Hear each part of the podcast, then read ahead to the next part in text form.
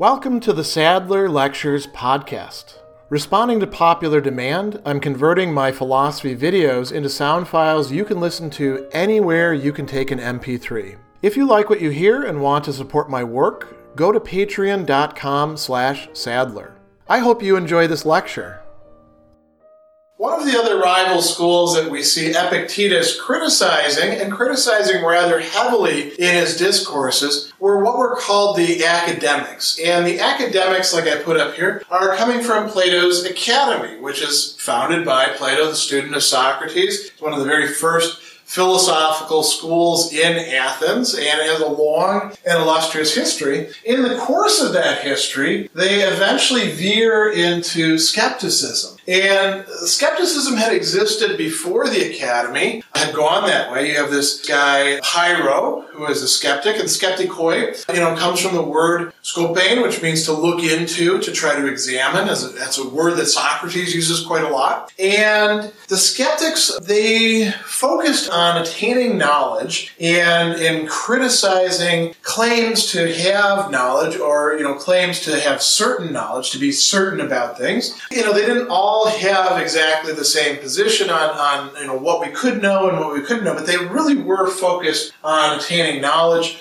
about what we could doubt and some of them talked in terms of probability, saying, well, we can't be really sure about anything, but we can at least speak with probability about things being a certain way, or at least appearing to be a certain way. So the skeptics are people who, who do in fact want to attain knowledge. They value it very highly, but they think that most of the claims that people make about having knowledge, whether these are epistemological claims or even ethical claims, are not, if we examine them, well founded founded. And the skeptics, the academic skeptics, went after the Stoics pretty heavily. As a matter of fact, there were some important exchanges between the early Stoics and the academic skeptics, writing back and forth. Unfortunately, we've lost most of this, but we do know quite a bit about it through authors like Cicero. By the time of Epictetus, the academic skeptics are well established as a philosophical movement, approach. There's people also, Epictetus is willing to say, that are not directly members of the school, but, but sort of you know, live out that kind of uh, life as well. And so Epictetus thinks that it's important to look carefully at what is going on with these people who are academic skeptics. Are, are they able to justify the sort of positions that they themselves are taking?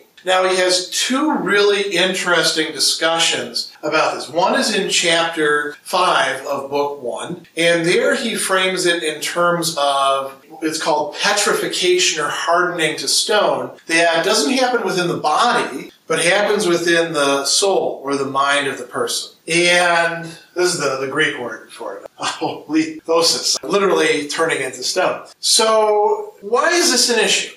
Epictetus says that this turning to stone is viewed as a good state of character by the academic skeptics. So the question is, is it really a good state of character? If it is, then great, they, they're onto something. If it's not, then this is something wrong with the position that they're taking. This is something wrong with the philosophy as a way of life that they're pursuing. Epictetus says there's two main ways that people end up having this hardening to stone going on within the soul. One happens within the reasoning faculty or the mind or the intellect. Depending, you know, there's different terms that he's using in the passage. He's not trying to distinguish, by the way, between these, these as different faculties. But you can think of this as a cognitive problem, right? They're not able to follow an argument that leads somewhere so they can be skeptical about it. I, I just don't get it. I'm not quite sure about this. And by the way, we see plenty of this in modern day philosophy and in many other places. I remember when I was in graduate school, this is a little bit of a tangent, it was very popular for people to say, as a way of, of you know, trying to attack an opponent's argument, I'm sure I don't know what you're talking about. So Epictetus would say, Oh, you don't know what the person's talking about? Well, that's on you. That's a problem with your mind. That's not necessarily a problem with their position or their argument or their explanation, right? So not being able to follow an argument step by step to understand the argument and most of all to not see contradictions in the position that one is actually holding.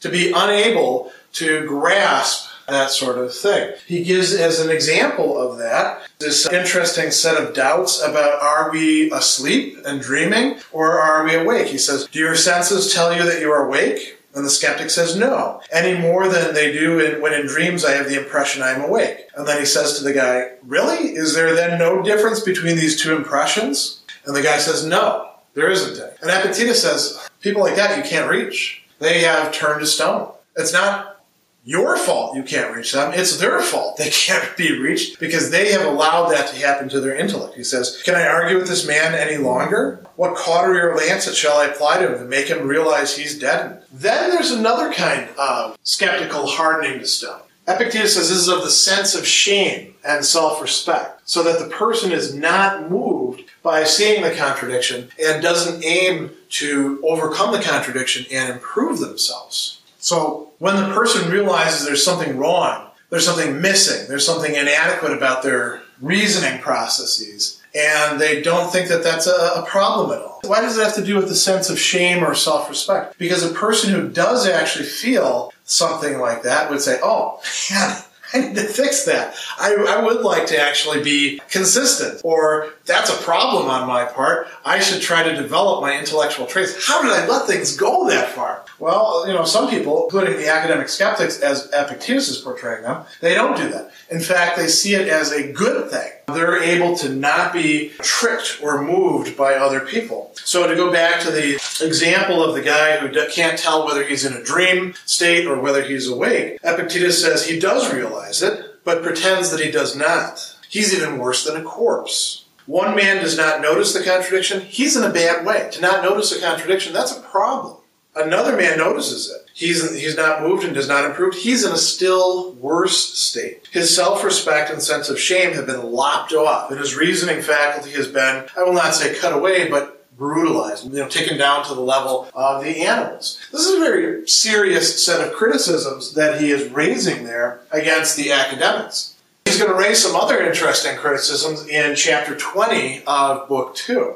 Basically, what he's saying is that the academics are going to use the same true and, and, evident propositions or principles that they will then deny when other people try to use them in order to establish their position. So, how does this happen? Well, Epictetus tells us says one might consider as the perhaps the strongest proof of a proposition being evident the fact that even the man who contradicts it finds himself obliged at the same time to employ it. For example, if a man should contradict the proposition that there is a universal statement which is true, it's clear he must assert the contrary and say no universal statement is true. But this is not true either. For what else does this assertion amount to then? If a statement is universal, it is false. Here's another example. He says, A man comes forward and say, I would have you know that nothing is knowable, but everything is uncertain. Or somebody else says, Believe me, and it will be to your advantage when I say, One ought not to believe a man at all. Or again, someone else, Learn from me, man, that it is impossible to learn anything. It is I who tell you this, and I will prove it to you if you wish.